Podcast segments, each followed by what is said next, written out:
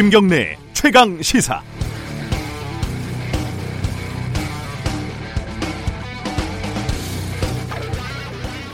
생각해 보면 조금 화가 나기도 하고 어, 서럽기도 합니다. 요즘 요새 유행하는 영화 타짜 대사를 보면 뭐 묻고 더블로 가 이러잖아요. 화투판에서도 기껏 더블로 가는데 방위비 분담금을 갑자기 다섯 배를 달라는 거는 이건 뭐 미국 켄터키 오두막집에서 막걸리 마시는 소리 뭐 이런 거 아니겠습니까? 트럼프 대통령은 타고난 사업가고 뛰어난 협상가라고 들 합니다. 타고난 건물주가 임대료를 이렇게 올리면 임차인들 다 죽습니다. 그 난리가 난 최저임금도 1년에 겨우 10% 왔다 갔다 올랐습니다. 500% 올리자는 거는 이건 동맹이 아니라 한국 용병이 되겠다는 뜻으로 받아들여야 하나요?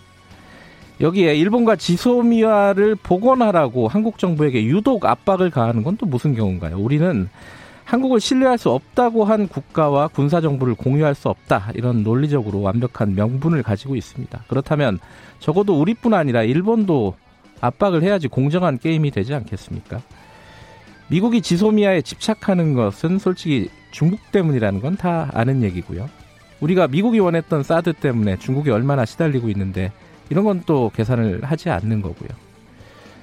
음, 우리 정부로서는 어려운 협상일 겁니다. 하지만 적어도 일방적으로 끌려가는 건 국익에도 국민들의 자존감에도 어, 상처를 주게 되는 협상이 될 겁니다. 11월 14일 목요일 김경래 최강 시사 시작합니다.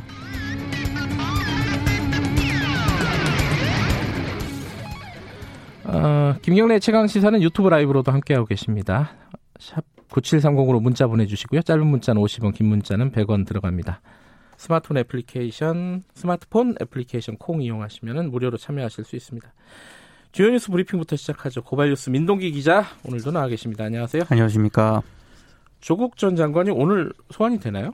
뭐 여기저기 말이 좀 다르더라고요. 그러니까 조중동이 오늘 보도를 하고 있는데요. 네. 오늘 검찰의 피의자 신분으로 출석해 조사를 받을 예정이다 이렇게 보도를 하고 있습니다. 네. 근데 보도 내용은 조금씩 차이가 있는 것 같습니다. 조선일보는 조국 전 장관 쪽에서 오늘이나 내일 중으로 소환 조사를 받는 것으로 검찰 쪽과 일정을 조율 중이다 이렇게 보도를 했고 네. 동아일보는 변호인단과 검찰이 상의를 해서 오늘 날짜를 결정한 것으로 알려졌다 이렇게 보도를 하고 있습니다. 네. 중앙일보는 오늘 소환 조사를 한다 이렇게 보도를 하면서도 조국 전 장관 쪽에서 출석 일정에 대해서 확답은 하지 않았다 또 이렇게 보도를 하고 있고요. 네. 또 동아일보는 조국 전 장관 출석은 비공개로 진행될 가능성이 높다고 보도를 하고 있는 반면에 중앙일보는 소환 일정을 사전에 공개하지 않되 어떤 통로로 출석하게끔 할지 고민하고 있다 이렇게 보도를 하고 있습니다. 네. 그러니까 청사 1층을 통해 들어갈지 아니면 지하 주차장을 통해 조사를 받을지 고민하고 있다는 그런 얘기인데 근데 청사 1층으로 들어가게 되면은 이건 공개 소환이나 마찬가지거든요. 네. 네. 보도가 조금 이상하긴 합니다. 뭐 검찰에서 공개 소환 이런 것들을 안 하겠다라고 이미 예전부터 밝혔기 그렇습니다. 때문에 예, 안할 가능성이 높겠죠. 근데 오늘 소환이 될지는 좀 봐야겠네요. 그렇습니다. 어, 그나저나 오늘 참 수능이죠. 수능입니다. 예. 오프닝을 수능으로 할까 생각을 하다가 어, 수능 들, 치실 분들이 뭐 이미 다 어, 지금 거의 다 도착했을 시간이고요. 지금쯤 정신이 없죠. 예. 네. 다들 어, 지금 아직 못 가신 분들은 빨리 가시고요. 그렇습니다. 다들 차분하게 잘 치르시기 바라겠습니다. 어, 나경원 자유한국당 원내대표는 어제 검찰 출석을 해서 조사를 받았어요. 네, 국회 패스트 트랙 지정 과정에서 벌어진 의원 폭행, 감금 사건과 관련해서 서울 남부지검에 어제 8시간 넘게 조사를 받았습니다. 네. 자유한국당 의원이 지금 한 60명이 고소 고발이 됐거든요. 네. 조사에 응한 건 나 원내대표가 처음입니다. 어젯밤 10시 40분경 조사를 마치고 남부지검을 나왔는데요. 현재 자행되고 있는 여권의 총체적 불법 위협적인 상황에 대해서 소상히 설명했다 이렇게 얘기를 했고요. 자유한국당이 책임질 일이 있다면 원내대표가 책임져야 한다는 말씀을 다시 한번 드린다 이렇게 강조를 했습니다. 네. 검찰 조사에서는 당시 충돌의 직접 원인은 여권의 불법 사모임이었고 이에 따라 헌법에 보장된 저항권을 행사했을 뿐이다. 이렇게 혐의를 부인한 것으로 전해졌습니다. 이게 결국은 검찰이 선별적으로 기소를 할 가능성이 높지 않겠습니까? 그렇습니다. 예. 그러면은 중간에 조사받는 의원도 생길 가능성이 있어요. 네. 그죠. 조사하면서 본인의 해명을 이제 검찰에게 소명을 하기 위해서 네. 그러면은 어, 이 단일 대우가 무너질 수도 있는 상황이 올 수도 있겠다 이런 생각도 듭니다 지금 네. 총선을 앞두고 있기 때문에요. 자칫 잘못하면 이거 어, 총선에 출마 못하는 상황이 벌어질 수도 있지 않습니까? 있습니다. 그렇죠? 예. 자, 그 검찰 개혁과 관련해서 법무부가 추가적인 어떤 조치를 취하겠다고 밝혔습니다. 그러니까 직접 수사 부서를 추가로 없애는 방안을 법무부가 검토를 하고 있습니다. 네. 한 30곳 정도를 폐지하는 방안을 검토 중이라고 하는데요. 폐지가 검토되는 대상에는 서울중앙지검 반부패수사부 일부하고요. 서울 남부지검 금융조사부 두 곳도 포함이 된 것으로 전해지고 있습니다. 네. 법무부가 폐지를 검토하는 부서들이 없어지게 되면 전국 검찰청 41곳 가운데 직접 수사 부서는 한 너댓 곳만 남게 됩니다. 이런 방안은 지난 8일 김호수 법무부 차관이 문재인 대통령에게 보고한 검찰개혁 추진 상황에 담긴 것으로 알려졌는데요.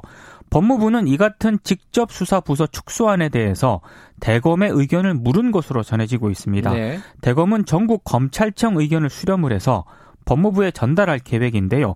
오늘 조선중앙일보 등은 또 검찰이 이 같은 계획안에 대해서 강력 반발하고 있다 이렇게 보도를 하고 있습니다. 반발할 겁니다. 이 부분은. 그렇습니다. 검찰의 자존심도 있고 실질적인 어떤 나중에 어, 전관으로서 활동할 수 있는 영역도 사실 특수부가 돈이 많이 되는 곳이기도 하고요. 네. 여러 가지 측면에서 보면은 저항을 할 가능성이 높죠. 어, 위안부 피해자 손해배상 소송이 3년 만에 열렸다. 왜 3년 만에 열리는 거죠? 그러니까 2016년 12월 소송을 제기했는데요. 예. 그동안 일본 정부가 이 소장 송달을 거부를 했습니다. 그러니까 안 받은 거죠. 예. 받아야 재판이 열리거든요. 예. 그래서 이제 재판이 열리지 못했는데 어제 재판에도 일본 정부 측 소송 대리인은 나타나지 않았다고 합니다. 예. 그래서 법원이 공시 송달 그러니까 이제 관보 등에 게재한 뒤에 내용이 전달된 것으로 간주하고 재판을 진행하는 그런 제도인데요. 네. 이 공시 송달 절차를 진행을 해서 재판이 시작이 됐습니다. 피해자 이용수 할머니는 30년간 일본 대사관 앞에서 사죄해라, 배상해라 이렇게 외쳤는데 일본은 이 재판에 아무도 나오지 않았다. 너무 억울하다 이렇게 얘기를 했고요. 네. 이용수, 길원옥 그리고 이옥선 할머니는 휠체어를 타고 어제 재판에 나왔습니다. 아, 피해자 할머니 분들은 책임을 회피하는 일본 정부를 규탄을 하면서 일본군 위안부 문제에 대한 법적 책임을 물어달라고 재판부에 호소를 했습니다. 어, 며칠 전에 저번 주였나요? 이 세월호 관련해서 구조할 당시에 헬기를 위급한 환자가 아니라 어, 실, 구조자가 아니라 피구조자가 아니라 네. 어, 해경 간부들이 탔다. 뭐 이런 보도가 있지 않았습니까? 네. 관련해서 검찰 수사를 요청을 했네요. 그 가습기 살균제 사건과 4.16 세월호 참사 특별조사위원회가 네. 검찰 세월호 특수단에게 참사 당시 해양 경찰에 대한 수사를 요청하기로 결정을 했습니다. 네. 아, 사회적 참사 특별조사위원회가 어제 이제 전원위원회를 열었는데요. 이 참사 당일 구조 방기 수사 요청서하고요. 예. 청해진 해운에 대한 산업은행의 특별 대출 혐의 공개 의 건 등 세월호 참사 관련 두 건을 의결을 했습니다. 아, 사참위가 특정한 지휘부는 김석균 해양경찰청장, 네. 김수현 서해지방해양경찰청장, 그리고 김문호 목포 해경서장하고 이재두 300 구함장 등 4명인데요. 아, 지난달 산업은행의 청해진 해운에 대한 불법 대출 혐의를 검찰에 수사 요청한 사실도 아, 사참위가 음. 어제 공개를 했는데요. 네. 사참위가 조사 과정에서 산업은행 직원들이 청해진 해운 측과 공모를 해서 시설 자금 100억 원 그리고 운영 자금 19억 5천만 원을 불법 대출한 정황을 밝혀냈다고 어제 이제 밝혔습니다. 네. 불법 대출에 관여한 사람들은 산업은행 직원 3명하고요. 감정평가사 1명, 청해진 해운 직원 1명 등으로 파악이 되고 있습니다. 검찰 특수단 수사를 좀 지켜봐야 될 것 같습니다. 그렇습니다. 마지막 소식 짧게 하나만 좀 전해주시죠. 전남 목포시 의원들이 사회적 약자층이 할당된 보건소의 독감 예방 주사 있지 않습니까? 네. 이걸 공짜로 맞았다가 경찰 수사를 받게 됐습니다. 상임위 회의실에서 보건소 간호사로부터 독감 예방 주사를 맞았다고 하는데요. 말썽이니까 목포시 의원들이 사무감사를 앞두고 간호사로부터 급식 관련 자료를 받았을 뿐이다. 음흠. 이렇게 부인을 하고 있는데 경찰의 판단은 좀 다른 것 같습니다. 네. 그러니까 좀 업무방해 혐의를 적용할지 여부도 검토를 하고 있고요. 입을 맞춘 의혹도 제기가 되고 있거든요. 그래서 증거인멸에 해당하는지에 대해서도 지금 경찰이 들여다보고 있습니다. 시의원들이 이거 얼마 한다고 이 독감 예방 아, 기사를 이건 좀 심합니다. 예. 오늘 여기까지 듣죠. 고맙습니다. 고맙습니다. 고발뉴스 민동기 기자였고요. 김경래 최강 시사 듣고 계신 지금 시각은 7시 35분입니다.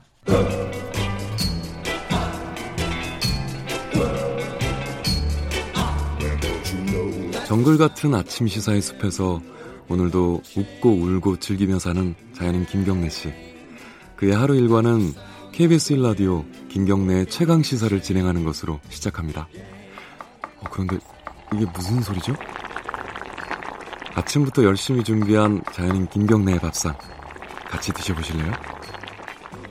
후회 없는 아침 건강한 시사 김경래의 최강 시사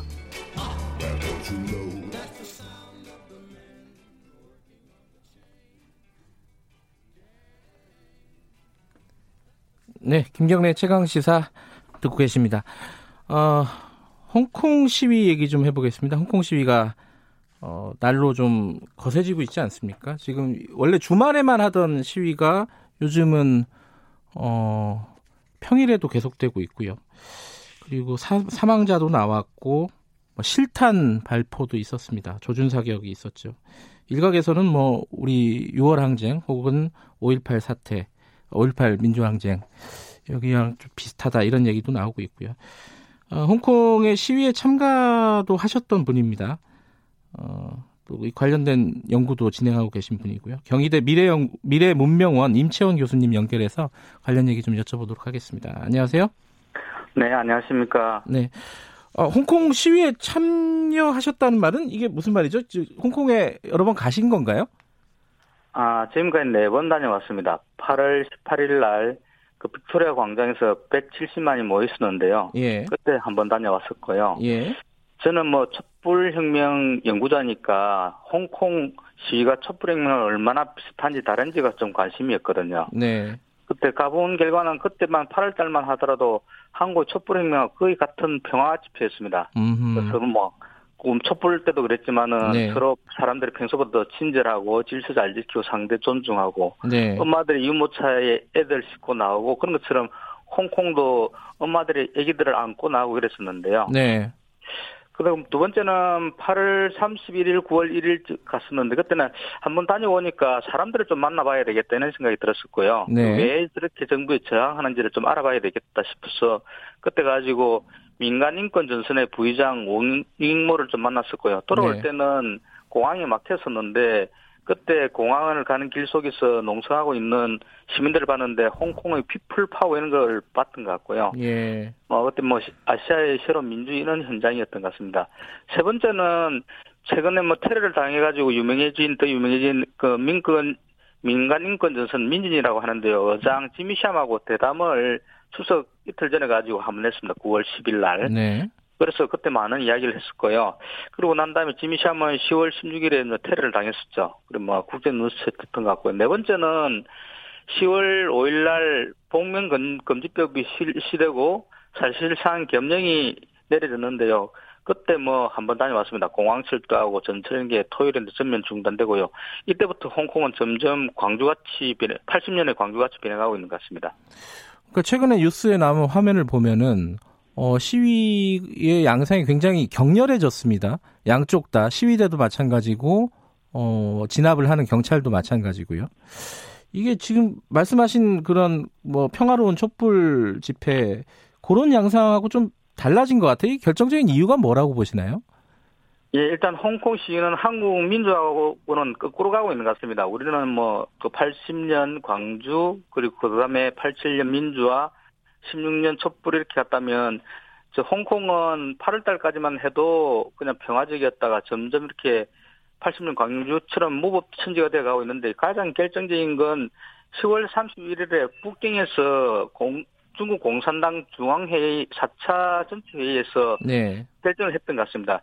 그때까지만 해도 사람들은 좀 기대가 있었는데 캐리담도 경질을 하고 네. 일단 홍콩 시민들 73%가 캐리담 반대하고 있으니까 네. 좀 그리고 좀 강경진압에서 좀 유화책이 나오지 않을까 시진핑 정부에 의해서 그런데 현실은 전혀 거꾸로 한 거죠. 그냥 시진핑 음흠. 정부가 캐리람을 재신임하고 강경 진압을 더 강- 심하게 하게 되고 홍콩은 겉으로 보면 갈등은 그냥 시민들하고 홍콩 경찰, 홍콩 시정부처럼 보이지만 실질적으로는 홍콩 시민들하고 시진핑 정부의 싸움인 거죠. 네. 이게 갈수록 뭐 시간이 분명해지는 것 같고요. 최근에는 국가 폭력이 강해지고 그다음에 경찰이 조준 사격도 하고 11일 날 한 명이 실탄을 조준 사격해가지고 맞았죠. 네. 12일 날 중문대에서 또한 명이 가슴에 총탄을 맞은 사실이 좀 확인되고요. 네. 그렇습니다. 네. 근데 이게 그렇다면 그 지금 말씀하신 대로 어, 홍콩 시민들과 중국 정부와의 어떤 싸움이라고 보면은 어 이게 해결되기가 되게 어려운 상황이다. 이렇게 좀 예상할 수 있을 것 같아요. 어떻게 보세요? 네, 그 해결이 쉽지 않은 것 같습니다. 우려스러운 거는 지금 뭐, 그 홍콩은 인구가 740만이고요. 네. 중국은 13억이고, 뭐, 일단은 그 힘에서 뭐, 비교가 안 되는 거죠. 네. 그래서 지금은 뭐, 제2의 천안문 사태로 가지 않느냐, 이런 우려까지 나오고 있는 상황인 것 같습니다. 근데 홍콩이라는 곳은 어 이게 서구하고 굉장히 가깝지 않습니까? 서양인들도 네, 되게 그렇죠. 많고 이게 언론에 열려 있단 말이에요. 그래갖고 뭐 이게 뭐 천안문 사태 이런 때까지 비극적으로 갈지는 잘 모르겠지만은 어쨌든 지금 보면은 양쪽 다 지금 점점 더 어 뭐랄까요 그 폭력적인 양상이 올라가고 있는 상황이라서 네. 이 지금 시위대가 원하는 거는 정확하게 뭡니까? 뭐 캐리람 퇴진 뭐 이 정도까지를 원하는 건가요? 뭔가요? 네, 캐리람 퇴진뿐만 아니라 지금 이제 송환법은 처리하겠다고 했으니까 9월 4일 날. 예, 그건 이미 얘기가 네. 나왔죠. 예. 그 뭐지 행정장관 직선제거든요. 네. 6월 달에 이제 처음에 민간인권 전선에서 처음에 이야기는 행정장관 경질 사임을 하야를 주장하려고 하다가 그게 아니라 중요한 것은 뭐 인물이 아니라 제도다. 네. 그래서 행정장관 직선제를 요구했었고요. 예. 그리고 뭐지 홍콩에 있는 사람들이 원하는 건 뭐 독립이나 이런 게 아니거든요. 자기들도 네. 중국 사람이다. 대신에 여기는 보통 선거가 진행되는 그 영국의 전통 뭐 이런 것들이 자유주의적이고 그다음 민주주의 전통이 있으니까 거기에 합의했던 대로 일국양제를 그냥 합의했던 대로 50년 동안 1997년부터 2049, 47년까지를 좀 보장해달라. 네. 자치를 좀 보장해달라. 이런 것들이 홍콩 시민들의 요구 같습니다. 그걸 지금 시진핑 정부가 어기고 있는 거고요. 그러면은 그 시진핑 정부가 선택할 수 있는 건 한 두 가지일 텐데 하나는 요구를 들어주는 것이 있고 하나는 이 시위를 군을 투입해서라도 진압하는 방법이 있고 어느 쪽으로 방향이 설 거라고 예상하십니까? 지금 뭐 정확히 알 수 있는 상황은 아니지만요. 교수님께서는 어떻게 보세요? 아니 8월 아니 10월 31일에 그때 그 공산당 네. 중앙위원회 회의에서 좀 합의 자기들은 결정을 한 것 같습니다. 음흠. 그러니까 지금 사실상 보면 일국 양제를 한다고 하지만은 일국 양제가 아니고 원 차이나 이야기를 하면서 저 홍콩의 기존의 제도와 법 역사를 무력화하겠다. 그래서 중국화하겠다 이런 게 좀 노골적으로 드러나는 것 같고요. 네. 일국양제라는 게 결국 뭐 덩샤오핑이 했던 정책인데요.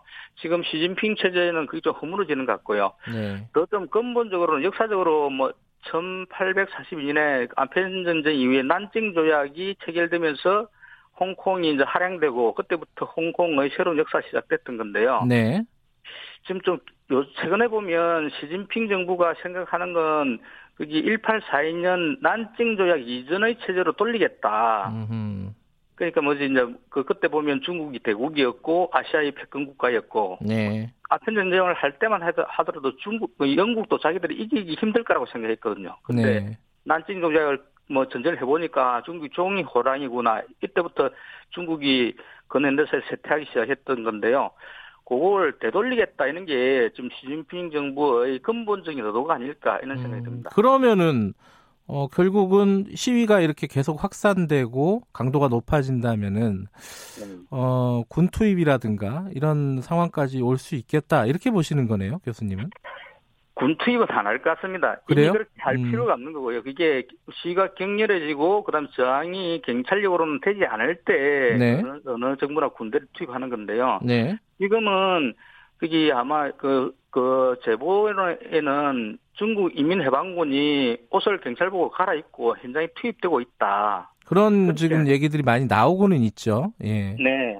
그러니까 지금 거기 그 경찰이 훨씬 더 강화되어 있는 상황이고요. 네. 이래는 뭐 이제 맨손으로 싸우는 사람들인데 끼해야 뭐 그다음에 뭐 화염병 정도, 쇠파이프 정도 들고 있고 저쪽은 총을 들고 있는 사람들이고 그런데요. 네. 그런 상황에서 뭐 중국 중앙정부가 서구 사회의 그 뭐지 그 비난을 받아가면서 가지고 굳이 군대를 음. 투입할 이유가 없을 것 같거든요. 근데 시위 또 하나는 시위대도 지금 멈출 생각이 없는 것 같더라고요. 이게 방송에서 나오는 인터뷰나 이런 것들을 보면은. 예, 또 하나는 그 저희들도 깜짝 놀라는데 홍콩 시민들이 저희들이 생각했던 것도 훨씬 더 지속적으로 좀 싸우고 있는 것 같거든요. 예, 예. 자기들의 가치와 예. 민주주의 이런 것 때문에 왜 싸울까 이런 생각을 해보면 지금 거기 현장에 있는 시위 참가하는 사람들은 10대, 20대, 30대 초반들까지 청년들이 많은데요. 예. 이 사람들은 또 위세대 50대, 60대하고 달라가지고 그 47년 이후에도 2047년 이후에도 살아야 되니까 홍콩에서 네. 이때 자기들의 체제를 지키지 못하면 자기들 삶이 망가진다 이런 생각을 하고 있는 것 같고요. 네. 그래서 좀 지속적으로 저항하는 것 같습니다.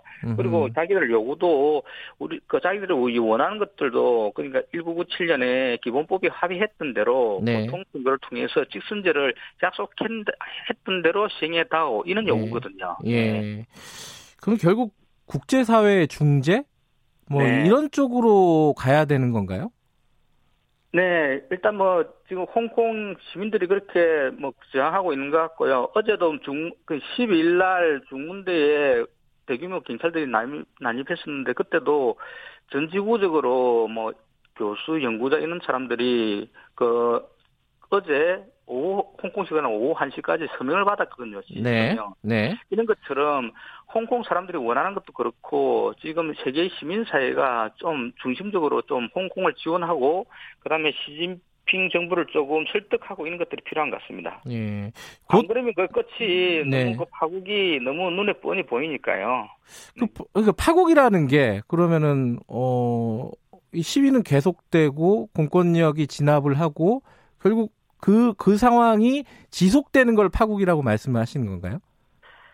아, 뭐, 광주, 80년 광주 이럴 때도 생각해 보면, 네. 그 총칼을 가진 그 국가 공권력을, 근데 국가 폭력을 행하는, 그는 뭐 정부를 시민이 이길 수는 없는 거 아닙니까? 네네. 그러면 그게 뭐, 결국, 결과적으로는 광주 같은 이런 뭐, 뭐 참사를 겪게 될 텐데요. 그 나중에 역사적으로 회복되는 오랜 시간이 걸리겠죠. 음, 지금은 홍콩이 그렇게 가지 않게끔 세계 시민 전체가 나서서라도 네. 말려야 된다. 이런 생각이 듭니다. 그러니까 군 투입까지는 안 가겠지만은 지금의 공권력으로도 비극적인 참사가 일어날 가능성이 있다.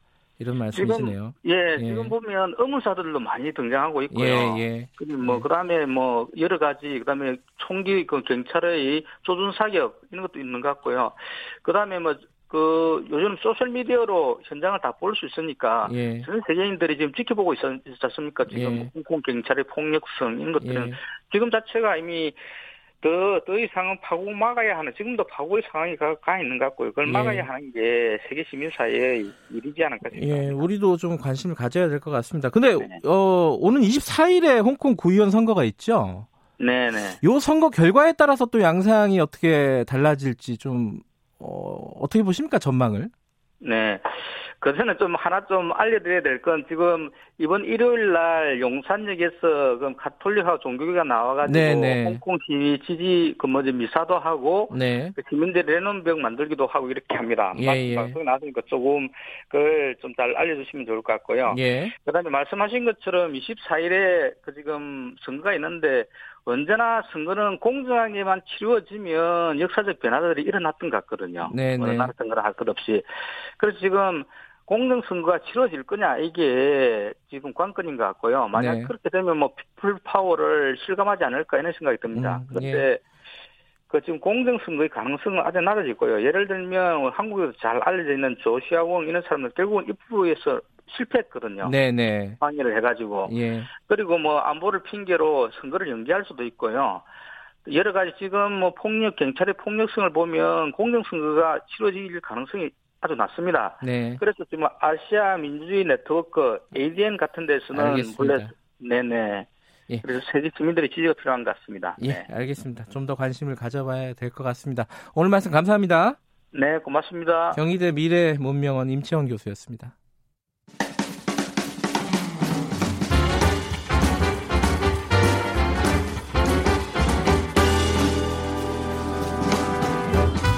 여러분의 아침을 책임집니다. 김경래의 최강 시사. 김경래의 최강 시사 듣고 계십니다. 어, 목동에서 성산대교 방향으로요. 어, 탑차가 완전히 구겨져서 벽에 부딪혀서 교통이 좀 막힐 것 같다네요. 그 수능 시험자들 어, 늦지 않도록 주의해 달라는 문자를 3535님이 보내주셨습니다. 참고하시고요. 자, 최강 스포츠 어, KBS 스포츠 취재부 박주미 기자 나와 있습니다. 안녕하세요. 네, 안녕하세요. 오늘 축구 대표팀 2차 예선 월드컵 2차 예선이 있나요? 네, 카타르 네. 월드컵 아시아 지역 2차 예선 4차전이 있습니다. 4차전. 네. 오늘은 레바논. 네, 레바논 원정 경기를 치르거든요. 몇 시예요? 오늘 밤 10시 우리 아. 시간으로 오늘 밤 10시고요. 음. 현지 시간으로 오후 3시인데 레바논 원정이 사실 레바논이 피파 랭킹으로는 91이고 네. 그래서 별로 걱정스러울 건 아니지만 역대 레바논 원정이 우리에게는 좀 힘들었었거든요. 음흠. 과거에 우리가 저 어, 상대 전적을 살펴보면 역대로는 9승 2무 1패 압도적인데 원정에서만의 경기를 따져보면 그리고 오늘 경기를 치르는 베이루트에서만을 따져보면 네. 1승 2무 1패입니다. 아 원정에 우리가 좀 약하군요. 네. 그리고 또 우리나라가 유난히 레바논과 이란 등 서아시아 국가에서 이, 이 경기를 치를 때 좀 약했어요. 네. 이란은 더 심하거든요. 이란은 뭐 원정팀의 무덤이라고 불리는 곳 곳이 있는데 아자디 스타디움이에요. 테헤란. 거기서는 9승 9매 9무 13패가 상대 전적인데 역대 전적. 원정에서는 2무 5패 무승이었어요. 무승. 무승. 예전에 레바논하고 브라질 월드컵 때인가? 그때 한번 우리가 지지 않았어요? 예선 그러니까 우리는 이겨본 적이 없는 거죠. 이 서아시아 국가에서는요. 네. 무승이니까요. 근데 이 원정이 왜 이렇게 힘드냐. 그러니까요. 사실은 이유가 뭐예요?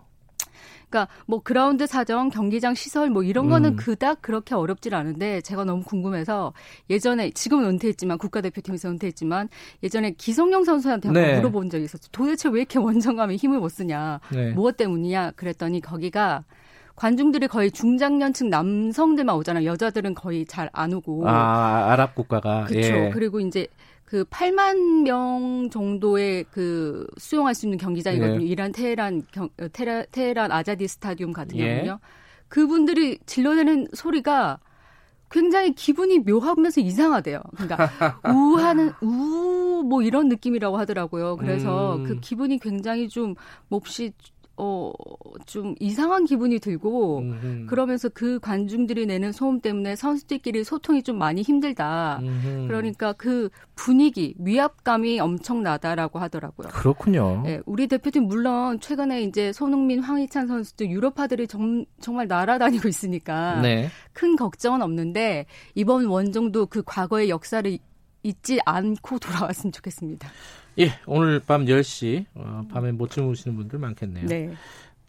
자, 그 야구 소식 하나 알아보죠. 유현진 선수 사이 영상 발표가 오늘 있다고요? 오늘 있어요. 5분 뒤에 나오겠네요. 8시쯤 이제 아, 발표된다고. 아, 8시에 발표돼요? 네, 현지에서는 그랬는데 예. 유현진 선수 올 시즌 너무 잘했잖아요. 메이저리그 네. 전체 평균 자책점 1위였고 사이 영상 최종 후보 3인에 오른 것도 한국 선수로는 최초였거든요. 네. 물론 수상 가능성이 좀 희박합니다. 그래요? 네, 경쟁자 음. 디그롬 선수가 워낙 잘했어요. 그래요. 어, 뭐 탈삼진 소화 이닝 피해 안타율에서 좀 밀리기 때문에 네. 류현진 선수가 수상까지는 못하더라도 아시아 선수의 최다 득표 는 받을 수 있을 거라고 기대를 하고 있거든요. 네. 이런 가운데 유현진 선수 오늘 오후 5시에 귀국하니까 그 반가운 얼굴 좀 봤으면 좋겠습니다. 아, 또 오늘 귀국도 해요? 네. 음, 근데 8시에 발표됐, 되는데 비행기 안에서 어, 희박하다. 네, 아, 희박합니다. 근데 그래요? 아시아 선수 음. 최다 득표는 노릴 수 있습니다. 거기까지 올라간 것만으로도 대단하다. 근데 정말 그죠? 대단한 거죠. 네. 네. 알겠습니다. 그래도 혹시나 모르죠. 네. 기대해 보겠습니다. 오늘 말씀 감사합니다. 네. KBS 스포츠 취재부 박주미 기자였습니다. 어, 아까 그 홍콩 얘기하면서 광주가 무법천지였다고 말씀드렸던 거는 아마 어, 공권력이 투입되고 그런 학살이 벌어졌던 거 그 부분을 말씀하신 것 같아요. 그 오해 없으시길 바라겠습니다. 자, 최강사 1부는 여기까지 하고요. 잠시 후 2부에서 뵙겠습니다. 8시 5분에 돌아옵니다.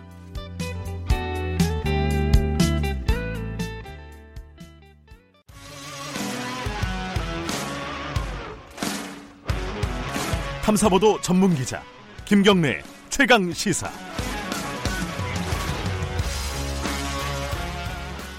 미국 군 수뇌부들이 총 출동하고 있습니다. 어, 뭐 거의 다 총 출동해서 어, 지소미아 한일 군사보호 협정 연장 그리고 방위비 분담금 인상 전방위적으로 압박을 하고 있습니다. 우리 정부 입장에서는 좀 당혹스러운 상황일 수도 있을 것 같고요. 어, 이 상황 어떻게 바라봐야 되는지 어, 국회 국방위원회 위원 정의당 김종대 의원 오늘 잠깐 연결하겠습니다. 안녕하세요. 네, 안녕하세요. 지금 중국에 계시죠? 예, 중국입니다. 예, 중국에 무슨 일로 가셨습니까? 예, 그, 어, 연구기관끼리 하는 한중 전략 대화에 참여하러 왔는데요. 예. 예, 현지에서도 아주 그 한국에 지금 어, 한미 동맹의 이런 이슈가 부각되어 음. 있다는데 아주 관심이 굉장히 높습니다. 어, 일단 뭐 지소미아 문제도 있고 어, 바- 방위비 분담금 얘기도 있는데요. 뭐 지소미아 얘기부터 좀 예, 해보죠. 이두 가지 정도 좀 의문이 듭니다. 왜 미국이 지금 와서 이렇게 어, 목소리를 높이냐. 이 애초에 지소미아 종료를 결정할 때는 별다른 중재 노력을 안 했지 않았습니까? 미국이? 왜 이러는 거예요? 어, 한일 간의 문제에 있어서 미국은 중재할 의사가 없습니다. 예. 아, 사실 역사 문제, 경제 문제가 얽혀 있는 양궁자 관계에 대해서 미국은 처음부터 중재할 의사가 없었고 네. 또 중재할 능력도 없고 네. 원래 이 문제는 한일 양자 간의 문제이기 때문에 미국이 들어앉을 자리가 없어요. 음흠. 그런데 미국의 관심은 그 여파로 그 어, 지소미아가 지금 예. 위태롭게 돼 있는 그 사실 자체를 보는 것이지 지금 미국이 뭐 한일 관계를 중재한다거나 이런 일은 여전히 아니라고 생각합니다. 예. 지소미아는 어, 애시당초 체결 과정이 2016년에 한일 양국이 주도가 됐다기보다는 미국이 판을 깔아서 네. 주로 미국이 그 어, 드라이브로 어, 이 체- 협정이 체결된 것이고 그러다 보니까 어, 하나의 어떤 그 한미일 동북아 지역 안보를 주장 저 지향하는 미국의 입장에서 네. 어, 이 지소미아를 어, 또 어, 지역 안보의 기제로 평가하는 미국의 입장에서는 어, 상당히 그 어, 전략적 가치를 높게 평가하고 있습니다. 그러니까 저렇게 나오는 것이죠. 그 마크 밀리 미 합참 의장이 이런 얘기를 했어요. 그 한국 한국을 일본과 미국에서 분리시키는 것은 중국과 북한의 이익이 된다. 이거는 어떻게 받아들여야 되죠? 이, 이 말이 어 100% 100% 어, 진실인가요? 아니 이게 뭐 한미일 대 북중러라는 네. 어, 진영 간의 프레임으로 지금 어, 우리를 보는 거거든요. 네. 그런데 자 지소미아 문제가 북한과 중국을 이롭게 하는 것이라 그럴 정도의 어떤 전략적 가치가 높은 협정이냐. 사실 지금까지 한일 간에 그 주고받은 군사 정보를 해봤자 이미 우리가 다 아는 거. 네. 어, 또 충분히 우리 힘으로 수집할 수 있는 걸, 어, 그, 일본과 한번 확인 절차를 거치는 정도의 군사 교류였지. 네. 우리가 모, 모르는 거를 일본이 준 사례는 없단 말입니다. 네. 그 정도로 매우 낮은 차원의 군사보호 협정을 가지고 이게 마치 어떤 그 국가 간의 관계를 규정짓는 어, 하나의 전략적 가치로 이렇게 격상시켜서 평가하는 건 과대 해석이거든요. 음, 그리고 그런 협정이 될 수가 없다는 것이 에, 애시당초 이거는 어, 한반도 긴장이 고조된 2016년에 한국 안보를 위해서 체결했다 그랬지 언제 그때 박근혜 정부가 이게 앞으로 어, 한미 삼각의 어떤 군사 협력을 도모하기 위해 체결하는 협정이라 그랬습니까? 어허. 근데 전부 이런 이야기는 미국의 어떤 그 지역 안보에 대한 관점에서 나오는 일방적인 얘기일 뿐이라고 저는 생각합니다. 어, 우리 정부는 이미 지소미아 종료 방침을 여러 차례 확인을 했습니다. 청와대도 그렇고요. 예. 이 그런 상황에서 우리 정부를 이런 식으로 계속 압박하는 거는 어, 어떻게 우리 입장에서 보면은 좀 우리 정부를 무시하는 거 아니냐 이렇게 바라볼 소지도 있는 거 아니에요? 아니 뭐 어, 지금 미국이 자꾸 이렇게 압박을 가하는 것은 네. 이미 어, 23일 영시를 기해서 종료되기로 돼 있는 지소미아에 대한 네, 어떤 한국 정부의 입장 변경을 촉구하는 거거든요. 예, 그런데 불가능합니다. 이건 뭐딱 잘라 결론부터 말씀드리겠는데 예, 이제 와가지고 어, 우리가 지소미아 연장을 결정한다 그렇게 그 입장 변경을 하는 거는 문재인 정부가 하고 싶어도 못합니다. 어, 그왜 그렇죠? 예. 아니 명분 없는 그 음. 입장 변경을 하게 되면은 네. 문재인 정부 위신은 완전히 추락할 것이고 네.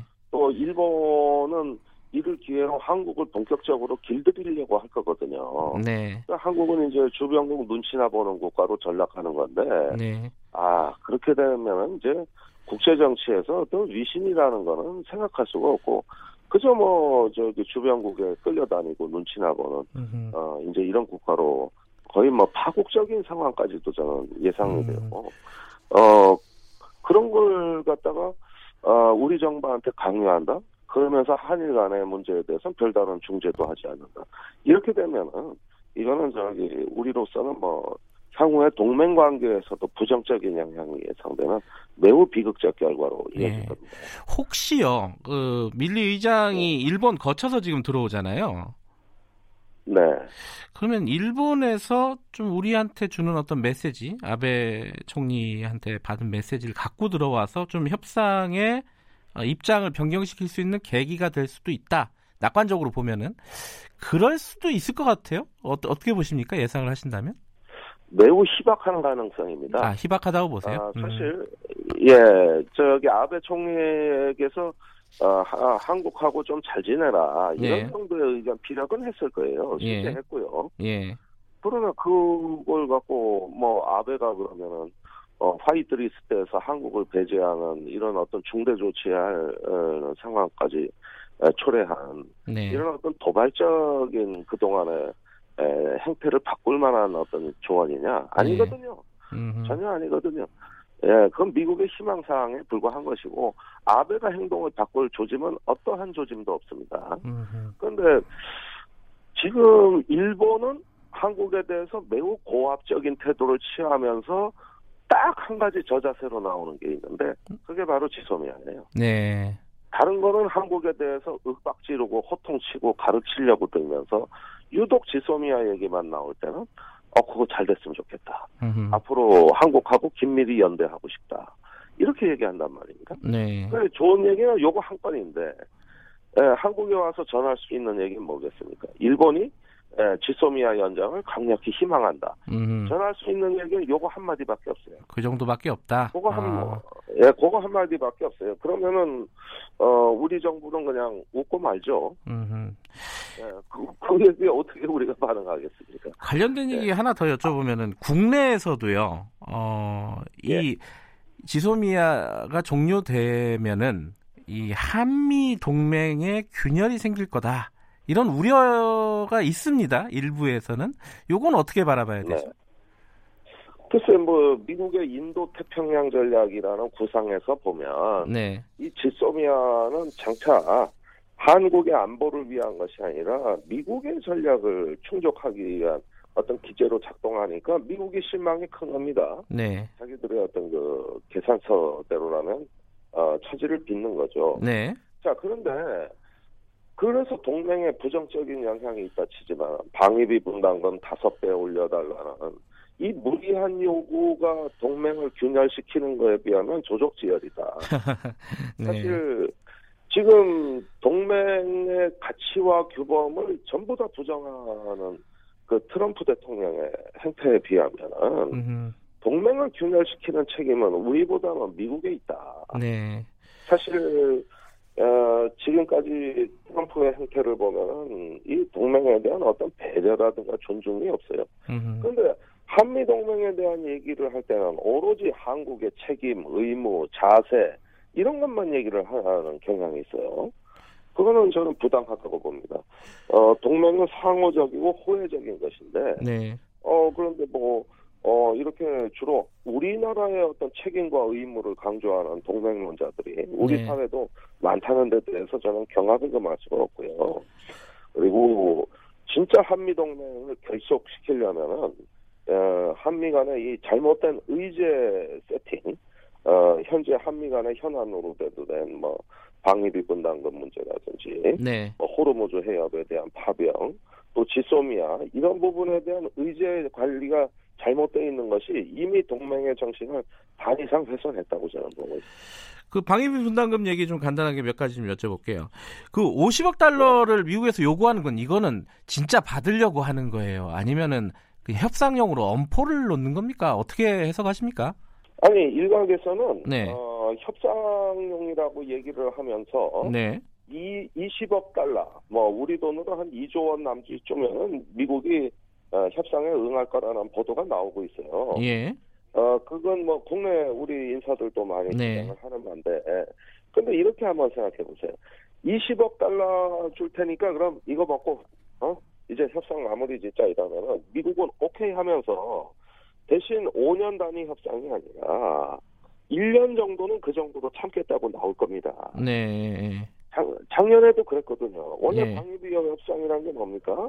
5년 단위 협상이에요. 예. 그러면은 어 내년 1년 정도는 한 1조 원 정도 더 받아내고 네. 앞으로 5년에 걸쳐서는 어 50억 달러 즉 6조 원을 받아내겠다는 계획으로 가면 되는 거거든요. 네. 그러니까 5년 후에 목표를 합의하지 말고 음흠. 그 중간 목표 어 1년에 20%씩 뭐 30%씩 이렇게 올리는 방향으로 해 가지고 어 또는 1년에 100%씩만 올려도 5년이면 500% 아니에요. 예. 그러면은 어 50, 50억 달러가 되는 겁니다. 음흠. 목표가 달성되는 거죠. 그러니까 이걸 1년으로 쪼개가지고 네. 2조 원 정도 받아내겠다 그러면은 그거는 동일한 계산법입니다. 그게 바로 5년 후에 50억 달러하고 똑같은 계산법이거든요. 그러니까 이런 정도를 마치 어 저기 어 그 양쪽이 절충한 것처럼 착각을 해서는 안 된다는 거예요. 음. 그 마크 밀러 또 어, 합참 의장 얘기 또 나오는데 그 미국 네. 국민들이 어, 한국과 일본에 군대가 왜, 있, 왜 있는지 거기에 대한 의문을 제기하고 있다 이런 식으로 얘기를 했어요. 이거는 뭐 철수라든가 감축 이런 것들을 약간 협박적으로 얘기한 듯한 태도인데 우리가 선택할 수 있는 카드 왜냐면 이것 때문에 불안해하는 쪽들이 좀 있거든요. 아, 조한미군 빠지면 어떡하냐 지금 분단 상황에서 우리는 어떻게 해야 됩니까 지금? 자, 그 밀러 의장의 발언은 네, 주한미군 철수론을 카드로 해가지고 돈을 더 받아내겠다는 아주 명확한 의사 표시입니다. 네, 이건 뭐 다른 의도가 아니에요. 그 메시지는 명확한 거예요. 네, 그런데 어, 주한미군이 지금 한국의 안보에 기여하는 한 측면만을 부각시켜서 그걸 가지고 마치 어, 카드로 써먹을 수 있다 이렇게 네. 하는 거는 정말 착각입니다. 어, 이 원래 주한미군 철수로는 트럼프 대통령이 에, 당선되자마자 주장했던 거예요. 예, 그런데 그, 그 당시에 맥마스터 대각반 안보보좌관이라든가 메티스 국방장관이 강력히 반대했던 건 뭐냐면 주한미군이 한국 방위보다 미국 본토 방위에 차지하는 의미가 더 크다. 네, 절대 주한미군 철군 문제를 건드려서는 안 된다. 이 음흠. 얘기하다가 트럼프한테 밑보여가지고 1, 2년 후에는 다 잘렸거든요. 네, 그런데 에, 만일에 주한미군이 철수 지금 철수되거나 또는 기능이 약화될 경우에는 미국 안보에 바로 직결되는 문제가 있습니다. 북한이나 중국이 미사일을 발사했을 때 이 주한미군이 탐지를 못하면 네, 미 본토나 또는 우주에서 탐지를 해야 되는데 신뢰성이 떨어집니다. 그래서 어, 밥 우드워드 그 워싱턴 포스트 기자가 어, 증언한 바에 의하면 네, 주한미군이 철수하게 되면 북한이 미사일을 쐈을 때 에, 미국 알래스카에서 15분 뒤에 하는데 지금 현재 주한미군이 주둔함으로써 7초 면은 할 수 있다. 음흠. 이게 맥마스터 안보보좌관의 논리였습니다. 그래서 이렇게 되면 주한미군 문제를 건드리는 순간 미 본토의 안보는 바로 위기에 빠진다. 아주 결정적인 문제다. 이렇게 하면서 어, 결국 포기할 수 없는 존재가 주한미군이 돼버린 거죠. 그렇다면 우리가 협상을 할 때 너무 끌려다닐 필요는 네. 없다 이렇게 보시는 건가요? 아니 그렇죠. 그게 음, 지금 주한미군이 이 미국 본토 안보하고 이 동북아의 미국의 이익을 지키는데 아주 가장 결정적인 역할을 수행하는데 아 빼가려면 빼가라. 근데 음, 저기 어 저기 그렇게 되면은 한미 동맹은 물론이고 미국의 어떤 범세계적인 안보가 치명적인 타격을 입는데 그런 자 부패적인 행위를 왜 하냐. 그래서 이거는 하나의 카드로서만 이해하겠다. 네. 그 간접적인 메시지로만 우리는 알아듣겠다. 이래버리면 그만이지. 아니 절대 못 빼간다는 거예요. 절대 못 빼간다. 알겠습니다. 앞으로 협상이 어떻게 진행이 될지 조금 더 지켜봐야 될 것 같습니다. 오늘 중국에서 바쁜데 연결해 주셔서 감사합니다. 고맙습니다. 네, 감사합니다. 예, 정의당 김종대 의원이었습니다.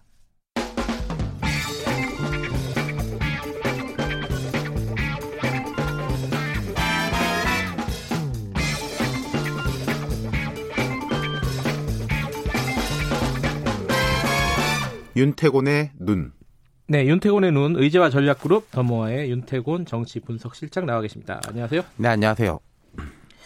어, 민주당도 어제 이게 뭐라고 해야 되나? 인재 영입 시작을 했다 이렇게 봐야 되나요? 뭐, 좀 애매하긴 한데요. 그 뒤에 자세히 설명드리겠고 어쨌든 예. 민주당이 어제 김용진 전 기재부 2차관, 김학민 순천향대 행정학과 교수 이분은 이제 부총장이고 네. 황인성 그 참여정부 시절에 전 청와대 시민사회 수석 3명에 대한 입당식을 했습니다. 근데 이 사람들이 그 네. 뉴스나 뭐 정치나 이런 데 관심이 있으신 분들은 좀 아시겠지만은 일반 대중들은 또 그렇게까지 인지도가 높은 분들 아니에요. 어떤 네. 근데? 이제 뭐 김 전 차관은 뭐 당연하게 행시 출신으로 기재부에서 쭉 이렇게 요직을 거쳤어요. 네. 근데 이제 최근에 민주당 일본 경제 침략 대책 특위 등에서 이미 활동하고 있었습니다. 네.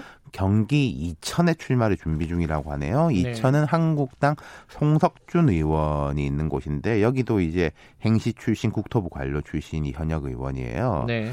그리고 어, 김학민 부총장은 그 현재까지 양승조 충남지사 민주당 소속이죠. 네. 정책 특보를 맡고 있어요. 그러니까 행정 내지 정책 전문가로 충남 홍성 예산 출마를 준비 중이라고 하는데 여기는 한국당 홍문표 의원 중진이고 그리고 황인성 전 시민사회 수석은 어 시민단체 출신 로 노무현 정부 때 수석 지냈는데 경남 사천 남해 하동 여긴 최근에 이제 인지도가 많이 높아진 여상규 법사위원장 예, 예. 아, 이, 여기 지역구예요. 뭐 그 민주당에서는 여기 다 험지다 이렇게 얘기를 그렇죠. 하더라고요. 예, 험지 맞죠. 그리고 이분들이 예. 나이나 이력이나 이런 것으로 볼 때 완전 뭐 생자 신인이다. 이렇게 그런- 그런 느낌은 아니에요. 좀 예. 어려운 점이 있죠. 네.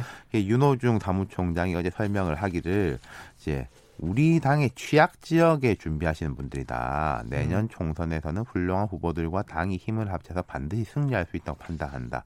이렇게 말했습니다. 아까 그 인재 영입이라는 얘기는 좀 애매하다라고 얘기하셨는데 이 예. 얘기를 좀 그러니까 설명을 한국당도 뭐 이제 1차 인재영이 거기는 이제 공식적으로 하면서 근데 그. 박찬주 전 대장이 뭐 빠졌는데 윤호중 사무총장의 설명 이런 거예요. 세 분은 지역 출마를 결심하고 열심히 뛰셔야 되는데 인재 영입이 가동까지 기다 려 달라고 하기는 음. 어려웠다. 인재 영입이 한 12월에 본격 가동이 되는 것 같아요. 제가 네. 듣기로는 그래서 현장에서 선거 준비를 할 수 있도록 최대한 중앙당에서 배려한 것이다. 그러니까 이분들이 현장에서 뛸 때 당신 누굽니까? 아, 나 당에서 이렇게 밀어주는 사람입니다. 라는 그거를 이제 모자를 씌워준다는 거죠. 음, 다만 이들 세 명이 이제 전략 공천이냐 그런 거 되는 것에 대해서는 세 지역이 이제 우리 당의 후보가 뚜렷하게 없는 지역으로 보면 된다. 하면서도 당의 절차는 남아 있다. 공천을 드린 건 아니다. 이렇게 답했는데 그런 점이 있을 거예요. 여기에 만약에 지역위원장이라든지 세게 뛰고 있는 사람이 있다면은 당에 대해서 반발할 수 있지 않습니까? 그렇죠. 나는 뭐가 되냐. 음. 그런 이제 내부 경쟁자가 좀 없는 지역인 것 같아요. 그래서 아, 먼저 한 것 같습니다. 현실적인 것들을 좀 고려했다. 네. 근데 어찌됐든 인재 영입은 시작은 하긴 한 거다. 이렇게 네. 볼 수는 있죠. 그러니까 민주당의 인재 영입은 두 가지 방향일 거예요. 첫 번째가 이제 전직 관료나 명망가 좀뭐 나이도 있는 사람 그리고 현직 관료 차출 이야기도 네. 나오지 않습니까? 장관들 이런 사람들은 좀 보수세가 강한 지역 음흠. 대비용일 거예요. 예. 앞서 말한 세 지역구가 그런 곳이죠. 이른바 좀 험지라고도 볼수 있는. 그러니까 험지이면서 조금 약간 농촌 지역에 가깝고 조금 음. 보수 성향이 있고 그런 분들은 좀 그런 지역은 좀 사람 스펙 벼슬을 아하. 어디까지 했느냐 이런 걸 좀 중요하게 볼 수도 있지 아, 않습니까? 그렇군요. 예. 예. 그러니까 이게 좀 신선하고 뭐 젊고 이런 이미지를 갖고 있는 사람이 그런 지역을 돌파하기는 쉽지는 아, 않다. 그럼요. 그러니까 어. 이렇게 보면 될 거예요. 그러니까 강원도 TK, PK 동부 벨트 지역 이쪽이 이제 음. 민주당이 원래부터 약세지 않습니까? 그렇죠. 우리나라가 이제 음. 서쪽은 좀 이제 민주당 계열, 동쪽은 한나라당 계열 정당인데 네. 이쪽에는 좀 이렇게 나이도 지긋하고 음. 그럴 듯한 이제 이력을 가진 사람들 동네에서 볼 때 아유 급이 되는구나 아, 벼슬 좀 하신 분들 그렇죠 그런 예. 분들을 이제 집중 배치하겠다라는 신호탄인 거죠. 아하.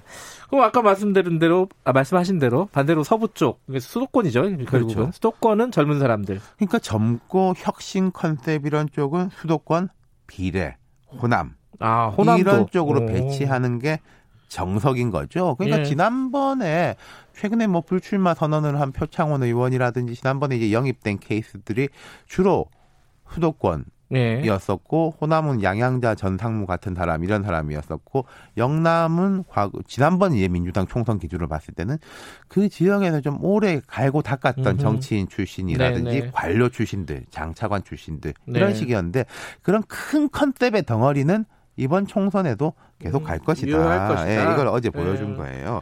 근데 이제 어제 입당식에 대해서 좀 갸웃거리는 분위기도 있었습니다. 어, 떤 부분이죠? 그러니까 이런 큰 컨셉에 대해 가지고는 민주당 안팎에서 다 이해를 해요. 네. 이렇게 가는 게 정석이고 그리고 어제 뭐 왔던 분들이 면면이 부족하다라고 부를 수는 없는데 1차라는 상징성. 음. 그 부여하기에는 조금 좀 그 애매한 면이 있지 않냐. 아, 뭐 이런 사람까지 막 이게 좀 대단하다 뭐 이런 게 네. 없군요. 그리고 음. 왜그뭐 빨리 하지? 그러니까 이 아. 지역에 있는 사람들은 빨리 내보내주길 바랬을 거예요. 이분들 예, 같은 예. 경우에 하루라도 빨리 가가지고 이게 하겠다라는 음. 건데, 근데 그게 법적으로 보면은 예비 후보 등록이 12월 16일 이때부터인데 그 이전에는 활동의 제약도 상당히 있거든요. 네네. 그런 점에서 볼 때 조금 왜 어제지? 다른 이유를 거죠. 좀 분석해 볼 만한 게 있나요? 그러니까 음, 윤호중 사무총장이 말한 그 이유, 지역 활동 등의 이유도 있겠지만은 뭐 이런 거 있지 않습니까? 이낙연 빨리 와라. 이해찬으로는 부족하다. 아. 이런 일각의 분위기에 대한 대응 차원도 있지 않나. 아, 이해찬 대표가 한다. 그렇죠. 우리가 차곡차곡 우리가 이제 소 잘 키우고 아. 뭐 하고 있다. 음. 그런 것을 좀 어, 국가 전체라기보다는 국민 전체라기보다는 여권 내다가 좀 보여주려고 하는 음. 민주당, 청와대, 그 외곽 등등에 그러고 보니까 민주당은 뭐 인재 영입위원회 이런 게 없죠 지금. 그러니까 이게 이런 말 했었습니다. 별도로 안 꾸리고 대표가 혼자서 인재 영입 위원을 할 수도 있다. 어허. 이런 말을 한 적도 있어요. 그러면서 뭐 양정철, 백원우 이런 사람들이 서포트할 것이다. 음. 제가 알기로 윤호중 사무총장이 실제로 사람들 많이 만나고 있는 거로 알고 있는데 그 어제는 이면이 세 가지 포인트가 있습니다. 그 면면의 문제 그리고 아까 제가 말씀드린 동부 서부 전략의 차이 그리고 이해찬 대표의 그 어떤 그립 음. 드라이브의 시동이다. 이렇게 보실 수 있을 거예요. 어, 약간 재밌는 부분이 있네요. 네. 앞으로 차차 보, 게 되겠죠. 자, 윤태곤의 눈이었습니다. 고맙습니다. 감사합니다. 자, 2분 여기까지고요. 3부에서 다시 뵙겠습니다.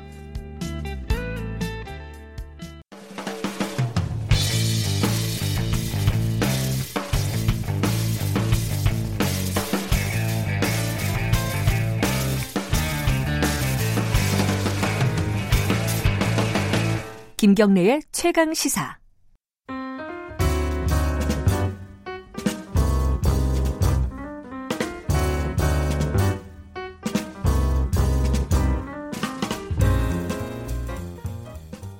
더 나은 미래를 위해 오늘의 정책을 고민하는 시간입니다. 김기식의 정책 이야기 식스센스 김기식 더 미래연구소 정책위원장 오늘도 함께 하십니다. 안녕하세요. 예, 안녕하세요. 네. 어, 좀 전에 긴급 속보가 도착했습니다. 미국 내셔널리그 사이 영상에서 유현진 선수가 못 받았다는 그런 가슴 아픈 사실을 지금 아, 근데 환기시키십니까? 그게 아니라 디그롬이 받았는데 네. 네, 뭐 예상대로 받은 거죠. 근데 아시안 어, 출신 최초로 어 1위 표 1위 표? 그러니까 2위를 했다는 거죠 사이 영상에서 어, 2위를 했다는. 아, 대단합니다 그래도. 예, 예. 제 네 경기 때문에 사이 영상을 못 받은 거죠. 중간에 막판에 헤매는 바람에. 어, 굉장히, 굉장히 디테일하게 하시네요. 예, 유현진 선수 경기는 가능하면 보려고 노력 중입니다. 그렇군요. 저랑 좀 다르시군요. 자, 오늘은, 어, 오늘은 또 네이버 관련된 얘기를 갖고 오셨어요. 진짜 거의 모든 일의 전문가신데 오늘은 또 이 포털 정책에 대해서 이게 네이버 이게 뭐 청취자 여러분들이 생각에 네이버 얘기를 뭐 하려고 하냐 라디오에서 이렇게 생각할 수도 있지만은 요즘 뉴스나 검색 이런 걸 네이버나 뭐 다음 이런 포털 사이트 이용 안 하시는 분이 거의 드물죠. 그렇죠. SNS를 아무리 뭐 많이 네. 한다고 해도 한국에서는. 근데 네이버가 뉴스 서비스를 완전히 개편하기로 했습니다. 네. 이게 지금까지 그냥 이렇게 뉴스를 보고 언론사한테 그 돈을 준 거잖아요, 음, 네, 네이버가. 네, 네, 네. 그거랑 방식이 달라지는 거예요. 이제 이번 네이버 발표는 크게 두 가지인데요. 하나는 이제 언론사가 제공하는 그 소위 기사에 네. 대해서 대가를 지불하는 방식을 지금은 전재료 방식에서 음. 앞으로 그 기사에 달려 있는 광고 수익을 나 주는 방식으로 수익 구조 병 을 배분하는 방식을 다 바꾸겠다 이런 거 음. 하나고 또 하나는 네이버의 그 모바일 상에 있는 이 편집돼 있는 어떤 네. 이그 기사들이 나오는데요. 그 편집권을 완전히 언론사에게 넘겨주겠다. 이 두 가지 그러니까 음. 이번 발표의 핵심이라고 할 수 있습니다. 일단 그러면은 그거부터 보죠. 돈 문제. 네, 이제 예. 전재료를 주던 걸 광고로 준다. 이게 뭐, 무슨 의미인지 잘 모르는 분들도 꽤 있을 것 같은데요. 사실은 이제 그 뭐 수익 구조의 변경 문제를 넘어서서 이게 네. 이제 그 이런 포탈 같은 그 이 인터넷 기업의 네. 이 수익 구조의 배분 문제에 관해서는 좀 근본적으로 짚어봐야 될 필요가 있는데 네. 뭐 기사라고 하는 것도 사실은 그 기사의 컨텐츠를 생산해내는 것은 언론사고 그렇죠. 네이버라고 하는 것은 그걸 유통하는 네네. 거지 않습니까? 그런데 사실은 그 유통하는 과정에서 그 자기가 생산하지 않은 기사라고 하는 컨텐츠를 팔아서 네이버가 수익 구조를 가져가고 일부를 이제 소위 컨텐츠를 생산한 사람은 그냥 음. 주는 대로 받아가는 이런 구조를 네. 가지고 있었던 거죠. 그러니까 이런 게 소위 이제 우리가 어, 이 자본주의사에서 가장 중요한 권리 중에 하나가 지적재산권이라고 음. 얘기를 하는데 이 지적 재산권에 대한 가치와 수익을 어떻게 나눌 거냐라고 하는 문제를 늘 이런 포탈들이 갖고 있는 거죠. 이제 그런 점에서 이번에 어쨌든 컨텐츠를 생산해내는 언론사에게 그 수익이 더 돌아갈 수 있도록 하겠다라고 하는 점에서는 좀 긍정적인 어, 음. 아. 것이라고 볼 수 있죠. 전체 방향은 바- 방금 말씀하신 그 컨텐츠 지적 네, 재산권을 만든 사람들한테 더 많이 네, 돈을 네. 주겠다. 네, 네, 네. 아, 네. 그래요? 방향은 그러니까 이제? 지금은 이제 그 기사를 쓰는 대신에 전제료 형- 형태로 네. 했던 거를 사실은 이 네이버에서 수익 구조라고 한 건 주로 이제 포탈에서는 광고. 수익이지 예. 않습니까? 근데 그 광고 수익은 자기가 갖고 일부를 이렇게 주는 건데 음. 사실은 그 광고 수익이라고 하는 게 클릭 수에 의해서 이 광고의 단가가 움직여지는데 예를 들어서 많이 보는 그 언론사에 있어서는 더 많은 광고 수익이 나면 그거를 그 기존에는 언론사가 못 가져가는데 이거는 언론사에 가져가게 한다라고 음. 하는 이런 의미를 갖고 있는 건데요. 근데 여기서 좀 더 근본적으로 들어가게 되면요. 네. 우리가 보통 지적 재산권을 얘기하면 무슨 무슨 제품을 만들 때 있어요. 특허권이라든가 예, 무슨 예. 책이라든가 음악 창작권 음, 이런 게 이제 네, 지적 재산권이라고 생각하는데 사실은 현대 사회에 와서는 지적재산권이 훨씬 넓어지고 있습니다. 예를 들어서 페이스북이나 인스타그램이라고 하는 거는 사실은 그 회사가 무슨 컨텐츠를 생산하고 있는 게 아니라 페이스북이나 인스타그램에 참여하고 있는 불특정의 수, 수백만, 수천만 명의 사람들이 각자의 이야기를 써서 음. 올린 거가 유통되어지면서 네네. 사실은 이 페이스북이나 인스타그램의 수익 구조가 나오는 네. 거거든요. 다시 말해서 이 네이버와 페이스북에는 참여하는 모두가 다 지적재산권 을 갖는 어. 그들이 사실은 거- 만들어내는 어. 컨텐츠라고 하는 것이 수익 구조의 기- 바- 바탕이 되는 거죠. 그런데 그 사실은 그 정보를 컨텐츠를 생산해내고 있는 참여자는 아무런 수익 배분을 받고 있지 못하고 그거는 오히려 아무 컨텐츠를 생산하지 않은 주주들이 그냥 음. 수익 구조를 가져가고 있는 이런 문제가 있는 거죠. 그러니까 다시 말해서 이런 이제 그 포탈이라든가 예를 들어서 네이버 같은 경우에도 지식인 이런 경우는 사실 그 답변을 일반 네이버 이용자들이 답변을 해주잖아요. 음, 네네. 그럼 네이버 이용자 답변해줘서 만들어지는 지식 컨텐츠에 대해서 대가가 지불되지 않습니다. 그런데 그 아. 지식 컨텐츠를 팔아서 네. 네이버는 수익을 얻고 어, 있는 거죠. 그러니까 이런 이제 네트워크 사회, 인터넷 기업의 인터넷 사회에 있어서 네. 이 지적 재산권의 문제에 대해서 우리가 다시 정의하고 그 네. 수익 구조의 배분 문제에 대해서는 더 근본적으로 어 저, 저는 이제 문제의식을 가져야 된다라고 생각하죠. 아, 생각해 보니까 진짜 그러네요. 페이스북에 누군가 글을 썼는데 그게 굉장히 유통이 많이 된다. 네네. 많이 봤다. 그럼 그 사람한테 어떤 대가를 주는 것도 또 당연한 일일 것 같은데 지금은 그러지는 않고 있지 않습니까? 그렇습니다. 그렇죠? 그 부분 좀 본질적으로 한번 사고 체계를 한번 바꿀 필요는 있겠네요. 언젠가. 그래서 이제 이걸 예. 좀더더 진전을 시키게 되면요. 네. 사실은 이런 이제 페이스북이나 인스타그램이나 내지는 네이버 같은 데나 네. 이런, 이런 경우에 있어서 사실은 수익 구조를 아까도 잠깐 말씀드렸지만 배분받아야 될 사람들이 주주냐. 아니면 그 네트워크에 참여해서 사실은 지식과 정보와 컨텐츠를 창출하고 있는 네트워크 참여자가 그 수익 구조를 배분하는 데 네. 있어서의 정당한 목을 받아야 될 사람이냐에서 보면 사실은 그 기업의 부라든가 부가가치를 생산하는 데 있어서 더 중요한 역할을 하고 있는 거는 네트워크의 음. 참여자인 거죠. 예. 그런 점에서 보면 이런 네트워크 기업에 있어서는 아예 그 네트워크 참여자에게 수익 구조를 분배하는 저는 이런 기업이 등장할 거라고 생각하고 네. 그게 앞으로 크게 성장할 가능성도 있다라고 저는 보죠. 그걸 제대로 대가를 지불하는 기업이 언젠간 또 나올 수가 있다. 예, 예, 아, 예, 예. 그거 한번 생각해 봐야겠는데. 사업 한번 해볼까요?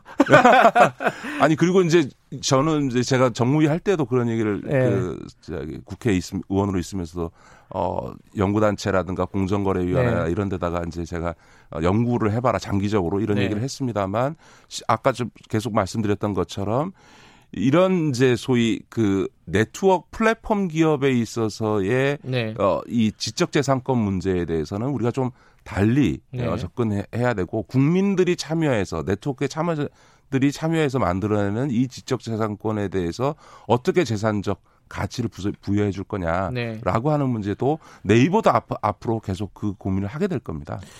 아까 말씀하신 부분이 또 한 가지가 중요한 게 네이버의 언론 비슷한 편집권을 지금까지 갖고 있었잖아요. 네네. 물론 지금은 뭐 AI 인공지능이 한다고는 하지만 어쨌든 기사를 이렇게 셀렉션을 해가지고 네네. 이렇게 앞- 바탕화면 맨 앞 표지에다가 딱 보여주잖아요. 이 기사를 봐라. 네네. 그럼 사실상 언론 아니냐?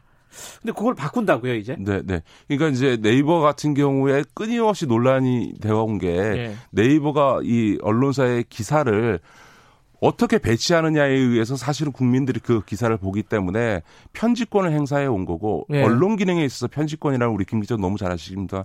핵심적인 기능 그렇죠. 그것 때문에 죽고 사는 건데요. 뭐. 사실은 이제 예. 네이버가 언론사 아니냐. 그럼 네. 언론사로서의 규제를 받아야 된다라는 논란이 끊임없이 제기돼 왔고 그런 점에서 음. 네이버가 그런 편집권을 계속 그 포기해 왔습니다만 이번에는 아예 언론사에게 모든 편집권을 넘기겠다. 네. 이런 방향으로 어, 간 거죠. 음, 그러면은 어, 그런 어떤 기사들을 이렇게 selection 뭐라? 골라가지고 네, 네, 네. 자기들이 이렇게 만든 그런 화면을 없애고 네, 네. 언론사한테 다 주겠다. 네, 네, 네. 예를 들어 뭐 KBS면 KBS 그러니까 알아서 편집해라. 아 그러면은 어, 포털 독자는 네, 네.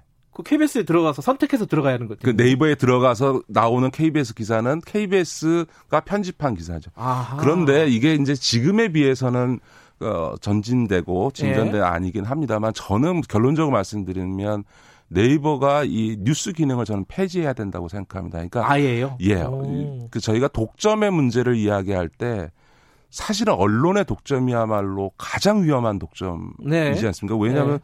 그 독점된 언론의 국민의 70%가 그 언론에 편집되어 있는 기사들, 기사 배치에 의해서 여론의 영향을 받는 건데 지금은 다른 그 어떤 언론사가 아니라 네이버가 사실상의 언론을 독점하고 있는 맞아요. 모두가 다 네이버를 통해서 음. 기사를 보고 있기 때문에 저는 이 독점의 폐해가 가장 극단화돼서 나타나고 있는 게 사실은 네이버의 이 언론 독점 문제라고 음. 좀 보여지고요. 그런 점에서 보면 이렇게 전 세계에서 포탈이 이런 뉴스를 편집해서 그 누가 편집하든 간에 이렇게 독점적인 언론 기능을 하고 있는 경우는 전 세계에서 우리 네이버밖에 없습니다. 구글은 안 하죠. 안 합니다. 예. 그냥 네, 구글에 들어가서 기사를 검색하면 그 검색된 기사가 뜰 뿐이지 네. 아예 뉴스 페이지를 만들어서 그 나라에 존재하는 모든 언론 기사를 다 담아내는 이런 식의 예, 뉴스 페이지 기능을 갖고 있지 않습니다. 이건 네이버만의 독특한 어, 음. 구조인데 이게 지금은 이제 언론을 독점하는 단계까지 지금 예. 와 있고 사실상은 어떤 의미에서 보면 기존의 언론사들이 네이버에 종속되는 형태로 나타나고 이미 종속이. 됐어요. 예. 된 거고요. 그다음에 예. 언론 소비가 네이버를 통해서만 70% 이상이 이루어진다라고 하는 거는 언론의 자유와 관련해서도 그렇고 정당한 민주사회에 있어의 여론 형성과 관련해서 매우 위협적인 상황으로 왔다. 저는 그런 점에서 네이버가 편집권을 음. 언론사에게 넘기는 수준을 넘어서서 뉴스 페이지 기능을 아예 폐지해야 된다. 그래서 각각의 언론사들이 각자 앱을 통해서 구독자를 만나서 뉴스를 자기가 만들어낸 컨텐츠를 유통하도록 하는 방식이 저는 바람직하다고 음. 보는 거죠. 그러니까 말하자면 지금처럼 하지 않고 네이버가 개편한 방식은 뭐 KBS면 KBS, 뭐 뉴스타파면 뉴스타파 이런 채널을 만들어 가지고 그 방에서는 니들이 알아서 편집해라 네, 이건데 네. 그런 것도 다 없애는 게 맞다. 지금 예, 김희지 예, 위원장께서 예. 말씀하신 네, 거는 네, 네. 다 없애고 그냥 구글처럼 검색만 가능하게 하는 서비스가 네, 어, 언론 독과점 같은 걸 막는 거다. 그또 하나가 또 언론 그런 것도 있지만은 사실 검색어 있잖아요. 네, 네, 네. 급상승 뭐 이런 거 있잖아요. 네, 네.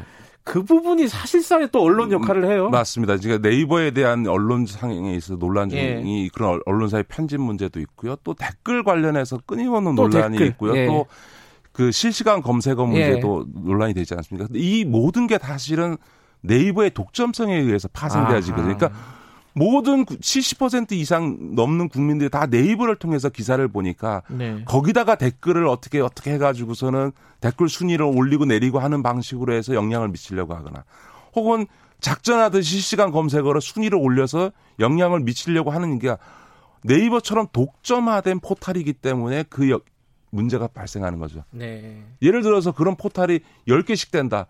어디 한 군데 가가지고 그거 해봐야 별 영향력이 없는데 여기가 독점화되어 있기 때문에 그런 댓글 논란, 실시간 검색어 논란, 언론 편집 기능 논란이 계속 발생하는 거죠. 음. 저는 아예 그래, 그런 점에서 보면 네이버가 이번에 편집권을 넘기는다, 뭐 이런 것도 참 부분적이라고 생각하고 댓글과 관련해서도 개편하겠다고 얘기하는데 이것도 다 그런 독점성에서 파생하는 문제점을 고려한다면 다 부분적이고 표피적인 거다. 그럼 어떻게 해야 돼요? 좀 그런 점에서는 네. 뉴스 기능을 다 폐지해야 된다는 거죠. 뉴스 기능 폐지하고. 근데 독점은 뉴스 기능 말고라도 지금 네이버 자체가 그, 네, 네. 그 포털에서 포털 산업에서 독점을 갖고 있잖아요. 근데 이제 검색 그 자체만 가지고는 사실은 독점이 문제가 되지는 않습니다. 아, 이게 어. 쇼핑이라든가 어떤 비즈니스와 관련돼서 음. 연결되어질 때 네네. 네. 문제가 발생하는 거죠. 예.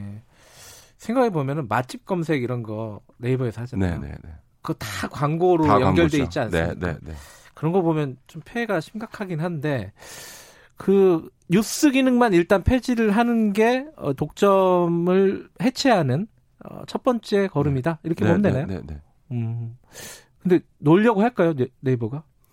저는 제가 알기로는 그 점 관련해서 네이버 내부에서도 논란이 있는 것으로 제가 알고 있고요. 그래요? 네, 그러니까 음. 실제로 이제 뉴스를 통해서 뉴스를 검색하고 뉴스를 보기 위해서 들어온 그 참여자, 네이버 이용자를 이제 나중에 쇼핑이나 이런 걸로 연결하기 위해서 일종의 뉴스라는 게 좀 속되게 표현하면 미끼 상품 같은 미끼 정보 음. 같은 역할을 해주 해주는 건데 이제 더 이상 네이버가 이런 방식으로 가면 좀 곤란하지 않나 저는 음. 이런 생각을 갖고 있고요. 예를 들어서 네이버가 구글에는 이겼습니다. 근데 유튜브한테는 지금 밀리고 있고 네이버의 가장 큰 위기가 하면 유튜브거든요. 그러니까 한국에서요. 예. 한국에서. 예. 그런데 이 유튜브가 갖는 가장 큰 강점은 뭐냐면 네, 유튜브에 컨텐츠를 만드는 사람들은 참여하는 개개인들이거든요. 이 개개인들이 만들어내는 컨텐츠가 아, 사실은 네이버를 이기고 있고 그러네요. 근데 그럴 수 있는 이유 중에 뭐냐면 유튜버를 유튜버 수익 구조가 요즘 좋아지고 있지 않습니까?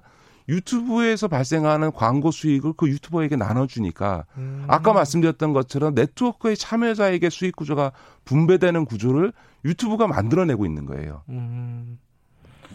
아 생각해보니까 그러네요. 예를 들어 블로그 같은 그렇죠. 거 운영을 하면은 광고 안 달면은 뭐 돈을 받을 수가 없잖아요. 그렇죠. 어, 그, 좀, 아, 지금까지 당연하다고 생각했던 게 또 당연하지 않을 수도 있겠다. 네. 이런 네. 생각이 자, 그러면서 이 음. 유튜브가 그런 구조로 확장하고 발전하다 보니까 1인 매체들이 막 발전하게 되는 거예요. 사실은 음. 유튜버라는 게 1인 매체거든요. 예. 연예가 됐든 저, 이, 저 연예담 쪽이 됐든 정치 네. 쪽이 됐든 경제 쪽이 됐든 저는 이런 이런 형태로 분산화된 네트워크 구조로 가는 것이 맞다 이렇게 보는 거죠. 알겠습니다. 어, 생각의 발상의 전환을 한번 해볼 수 있는 자리가 아니었나 생각이 듭니다. 오늘 말씀 여기까지 듣겠습니다. 고맙습니다. 네, 고맙습니다. 김기식 더미래연구소 정책위원장이었고요. 지금 시각은 8시 46분입니다.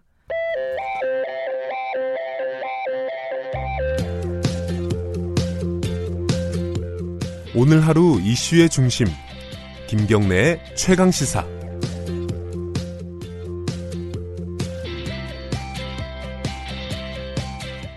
대한은행 할감 매각 사건 70조가 넘는 은행이 1조 7천억이 넘어갔다. 근데 그렇게 넘어간 근거가 팩스 5장.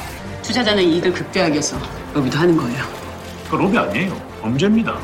증거 찾으셨어요? 어떤 정권이 들어서도 한국 경제는 우리가 움직여. 예, 지금 방금 들으신 어, 음성 파일은 영화 최근에 어, 제 개봉했네요. 블랙머니 예고편입니다. 이 영화 어, 보신 분들 많이 있을 겁니다. 그 광고나 이런 걸 통해서요. 어, 이게 부러진 화살이라고 기억이 나시나요? 그 사법 시스템을 고발했던 영화죠. 그걸 감독했던 정지영 감독님이 7년 만에 들고 온 영화라고 합니다. 블랙머니 뭔가 어, 돈과 관련된 영화인 것 같죠. 어떤 얘기가 담겨져 있는지 어, 전화를 연결해서 간단하게 좀 여쭤보겠습니다. 안녕하세요. 네, 안녕하세요. 예. 7년이 걸렸습니다. 그 남영동 1985가 가장 최근작이었죠? 네. 왜 이렇게 오래 걸리셨어요? 아. 네, 시나리오 쓰느라고 오래 걸렸습니다. 아, 그러세요? 아니, 뭐, 저기, 블랙리스트 뭐 이런 것 때문에 영화가 잘 아, 힘들었다 이런 말씀도 제가 들어가지고. 네. 네. 네. 뭐, 하여튼 뭐, 사정이 있었습니다. 그렇게. 예. 근데 이번 영화는 그 론스타 사건, 그 외환은행 매각 사건이잖아요. 네네. 이게 어려운 사건이에요. 사실 아직도 지금 소송 중이고. 네, 맞습니다. 네. 요게 영화로 만들어 저 이 영화로 만든다는 얘기를 꽤 오래전에 들었었는데 네. 이게 가능할까? 이거 엄청 복잡한 얘기인데 이게 네. 어떻게 이걸 네. 선택을 하셨습니까? 이 얘기를? 저도 저도 처음에 그렇게 생각했어요. 힘들 거라고. 예. 네, 오늘 2003년에 들어와서 2012년 어, 내나간 거니 거의 10년 예. 동안 이뤄진 일인데 거기 상당히 복잡한 과정이 있었단 말이죠. 네. 예, 그, 이, 더군다나 이 경제 문제고, 그래서 연대가 이걸 영화할 수, 힘들 거다라고 생각을 했는데, 네. 이렇게 들여다 보니까 이거 반드시 영화 안 하면 안 될 것 같다는 생각이 들었어요. 어떤 부분이요? 간단하게 네. 말씀하시면. 그러니까, 이 외국의 투기 자본이 한국은행을 싸게 사서, 예. 나중에 비싸게 팔고 나갔는데, 네. 거기다 또 한국 정부의 손해배상까지 청구해요. 예. 그러니까 한국인들의 우리들이 낸 세금이 다 뺏겨지는 거란 말이죠. 음. 근데 국민들은 그게 뭐 너무 그 큰 조단위로 막, 어, 이, 말하고 그러니까. 네. 보통 우리 일반 시, 서민들하고는 상관이 없는 이야기 네. 같단 말이죠. 근데 네. 이게 사실은 우리 돈이다. 다 우리 돈이거든요. 다 우리 돈이다. 네, 아. 그래서 아, 이거는 그 반드시 짚고 넘어가야겠다. 음. 예, 그냥 지나가서는 안 되겠다. 이런 생각을 했습니다. 그 영화 속에서는 사실 그러면은 이런 어처구니 없는 일이 가능하게 만든 어, 대한민국의 관료들, 뭐 특히 뭐 그렇죠. 모피어라고 부르는 그런 네, 사람들을 많이 비판하는 쪽이겠네요. 스토리는. 뭐 그, 그렇게 보면 되죠. 음. 근데 지금 그 감독님 영화를 쭉 보면은 남영동 1985도 마찬가지지만 그 전에 뭐 부러진 화살, 뭐 하얀 전쟁, 남부군 다 이게 굉장히 논쟁적인 작품들이에요. 일부러 이런 것만 하시는 겁니까? 일부러가 아니고요. 예, 우리가 이제 그 어, 어떻게 보면 일부러라고 볼 수 있어요. 네네. 어, 내가 의도적으로 이- 그런 걸 찾고 있는 거라고 보니까 예. 예, 우리가 그냥 이 무심코 지나가는 사, 이 사건이나 어떤 음, 이 상황이 네. 우리들한테 사실은 상당히 기- 상당히 깊은 음. 그러니까 가치관에도 영향을 미치고 네. 이 삶의 철학에도 영향을 미치는 네. 그런 사건들인데 사람들은 그냥 모르고 지나가고 자기는 어느새 거기에 체내되고 음. 이렇게 지나가는 그런 사건들이 네. 이 우리 한번 되새겨서 우리가 과연 뭐 끌려가야 되느냐 우리 주체적 삶을 그렇게 끌려가야 되느냐라는 음. 것을 한번 짚어보고 싶어요 항상. 음. 근데 요번에 그 블랙머니도 마찬가지인데 이 론스타 사건 같이 이게 무거운 사건이지 아니 아, 아니겠습니까? 네. 이런 사건을 이렇게 관객들이 보기에 참 이게 부담스럽다 이렇게 느낄 수도 있는 거잖아요. 그렇죠. 안 그래 그래서 영화 영화관에 가면 좀 즐거운 거 보고 싶은데. 그래서 제가 예. 6년이 걸린 이유가 시나리오를 쓰는데 6년이 걸린 이유가 예. 이것을 얼마나 쉽 고 편하게 관객들이 재미있게 예. 보게 하느냐. 음. 그 거기에 가장 신경을 많이 썼어요. 아하. 어려운 경제 얘기를 예. 그 복잡한 여러 가지 정보나 용어 같은 것을 되도록이면 간소화시키고 예. 내용을 이 어떻게 심플하고 음. 쉽게 전달하느냐 그리고 재밌게 음흠. 거기에 신경을 쓰다 보니까 그만큼 어려웠고요. 실제로 그동안 본 사람들이 너무 재밌답니다. 아, 그래요? 아, 제, 제, 제 가 하는 얘기 아니라 본 사람들이 하는 얘기입니다. 그렇군요. 여기 영화에 조진웅 씨하고 이한희 씨가 나오나요? 네. 어, 이분들은 처음에 시나리오 받고 흔쾌히 참여했나요? 이게 좀 부담스러울 수도 있었을 것 같아요. 배우 입장에서는.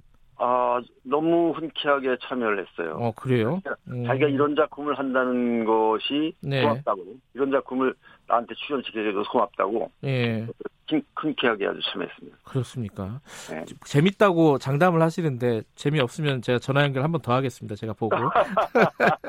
재미있어도 한 번 더 해주세요. 알겠습니다. 그 이거 이 영화 보시면서 뭐 재밌다는 얘기는 하셨으니까 관객들이 이 영화 보면서 꼭 요거 요런 장면 혹은 요런 느낌은 좀 가져가셨으면 좋겠다. 이런 말씀 한마디 좀 해주시면요. 어, 이 재미있게 보고, 어, 마지막에 네. 이 통쾌하기도 하지만은 씁쓸하기도 하고 또 아프기도 하고 네. 어 그, 그래요 이 영화가 그래요? 어, 네. 네, 그런 복잡한 감정일 텐데 네. 그런 감정이 왜 나한테 와 있나 음. 그것만 깨달아 주시면 돼요. 아. 네. 봐야지 정확하게 이해가 될 말씀을 해주시네요. 그 감독님 네. 연세가 어떻게 되시는지 제가 여쭤봐도 될까요? 아, 뭐, 이, 아무튼 70은 넘은 것 같네요. 근데 아직까지 이렇게 아, 뭐랄까요 이 어, 젊은 사람들도 이게 참 이런 논쟁적인 영화 만드니까 피곤하지 않습니까? 이런 영화들을 고집하는 이유 어, 어떻게 생각하시나요? 예, 저는, 네. 그, 이제 말하자면, 제 스스로 내가 아티스트가 아니라고 얘기하거든요, 사람들한테. 어, 예술가 아니에요? 영화 감독이면? 아, 그, 근데, 이, 진정한 아티스트는 네, 자기 영화를, 자기 생각을 표현할 뿐이지, 네, 이, 이걸 독자나 대중들이 어떻게 생각할까는 생각 안 해요. 음, 근데 저는 내 영화를 되도록 많은 사람들과 공유하고 싶어요. 아, 항상. 예, 그래서 저는 저는 예술가가 아니고 대중영화 감독이다라고 얘기를 하거든요. 네, 예, 즉 아무리 어려운 얘기, 특히 이제 제가 선택하는 소재나 테마가 네, 관객들이 별로 싫어하는 그런 소재나 테마예요. 음흠. 잘 아시다시피 네, 뭐 사업부를 비판한다든가, 네, 뭐, 어, 이 정치적 사회적 문제를 조금 자꾸 끄집어내려고 그러잖아요. 네. 근데 근데 관객들은 그 맨날 신문에서도 보고 피곤한데 네. 또 영화에서도 그런 걸 봐? 이런 음. 생각으로 회피하는 소재들이잖아요. 그렇죠, 예, 네. 그래서 나는 그 소재를 재밌게 하지 않으면 관객들이 싫어해요. 그렇잖아요. 음, 나는 실패하는 거죠. 네, 그러니까 되도록이면 그 소재를 많은 과- 많은 과- 어, 대중과 이 소통을 하기 위해서 만든다면은 재밌을 수밖에 없어요. 말하자면 네. 대중들을 생각해서 만든다는 거죠. 음, 알겠습니다. 예술가는 대중을 생각해서 만들면 만드는 게 예술가입니다. 예. 이번 영화 잘 되고 또 더 논쟁적인 영화로 다음에 또 뵙도록 하겠습니다. 고맙습니다. 예, 자, 감사합니다. 블랙머니 영화 감독 정지영 감독이었습니다. 김경래 최강기사 오늘은 여기까지 해야겠네요. 어, 박희영 님이 어, 아직도 진행 중이라는 게 모르는 국민들 잊혀져가는 사실들을 다시 무리로 올려주셔서 정말 굉장한 영화인 듯 싶어요. 이런 말씀 보내주셨네요. 저도 한번 주말에 시간 되면 봐야겠습니다. 오늘 여기까지 하겠습니다. 저는 뉴스타파 기자 김경래였고요. 내일 아침 7시 25분 다시 돌아옵니다.